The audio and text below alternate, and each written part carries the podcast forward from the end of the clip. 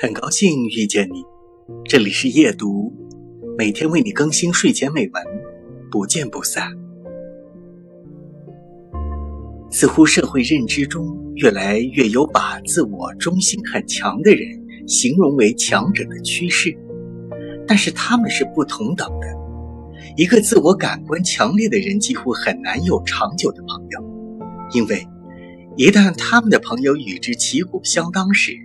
他们就会自主转化为敌意，他们会因为不能包容对方的强悍而彼此成为敌人。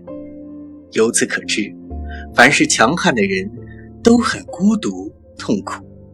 虽然他们表面上未必承认，也许是害怕丢了面子，也许他们担心没有退路，生怕自己失败后就站不起来，所以一定要奋战到底。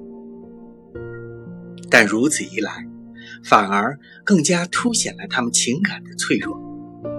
这样一个太注重自我感的人，往往让人有种骑虎难下的窘迫。我们需要适当的同理，去维护我们的人际交往。那些盲目自私的自我，是我们早已应该舍弃的。